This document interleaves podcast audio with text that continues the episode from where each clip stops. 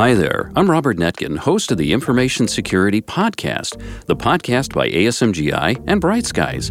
We will be shining a light on the big event coming up, the Information Security Summit in Cleveland, Ohio, at the IX Center, October 21st through the 25th.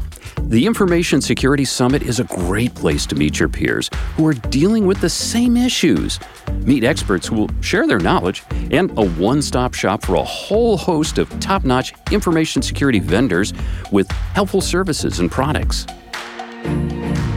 I am talking with a gentleman who is going to be presenting at the Information Security Summit. And when I kid him about that, I, I, I, know this gentleman really well because he is a friend of mine who does a little segment during the ISC Squared chapter meetings called Security Bites. Chris, how are you doing? I am outstanding, Robert. Thank you. So, just for the people who don't know who you are, please introduce yourself. Yeah, so my name is Chris Bush, and I am a principal security consultant with McAfee, uh, and I do pen testing, secure code reviews, anything software security related, I do for our clients. You're going to be presenting at the Information Security Summit 2019 at the IX Center.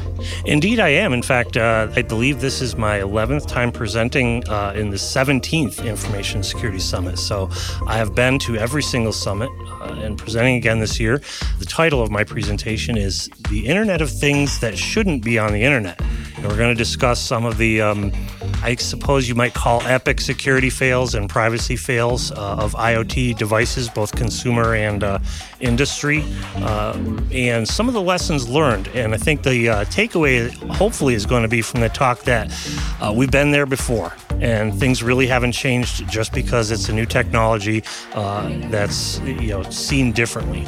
So, how do businesses deal with the Internet of Things? Are, are, with, without giving your talk away, what what kinds of things can they do?